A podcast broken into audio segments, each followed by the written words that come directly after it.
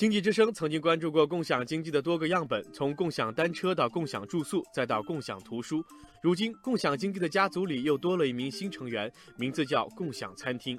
下个月，上海的朋友们就可以抢先到实体店一探究竟了。有意思的是，这家马上要开门迎客的共享餐厅，虽然做的是餐饮有关的买卖，但却没有厨房。那食物从哪里来？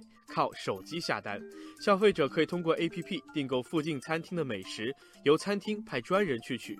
这样一来，你不仅可以在一家餐厅吃到不同店的招牌菜，还省去了吃饭等位的烦恼。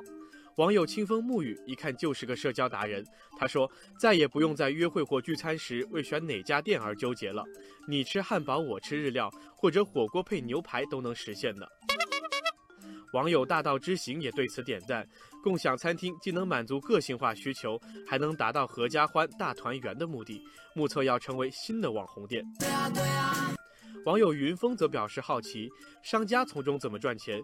共享经济新的商业模式是否马上就要出现？但与此同时，也有不少人对共享餐厅的实际意义提出了疑问。网友一米阳光就说：“这是不是外卖的变种呢？不过是换了送餐地点而已。”网友花字芬芳也说：“我看共享餐厅就是各自点餐，大家伙花钱租个雅座去吃。”网友老车新路则发问：“一些商场不都有美食大排档吗？周围一圈店，中间随便坐，想问共享餐厅的区别在哪里？”另外，还有不少网友关心共享餐厅的食品安全由谁来保障。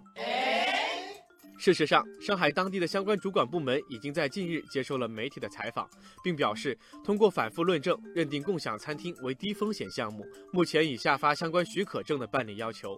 如果只是提供就餐场所不自制食品的，就无需取得食品经营的许可证；如果有共享餐厅要自制东西的，那就按照制售的食品种类来核定经营的项目。看来，共享餐厅已经在路上。网友过客说：“共享餐厅的商业模式是否能够成立，还要等待市场和消费者的检验。”网友叶落知秋则提醒：“共享经济的核心是盘活存量资源，是对闲置资源的再利用。共享经济火了是好事，但千万不要是虚火。”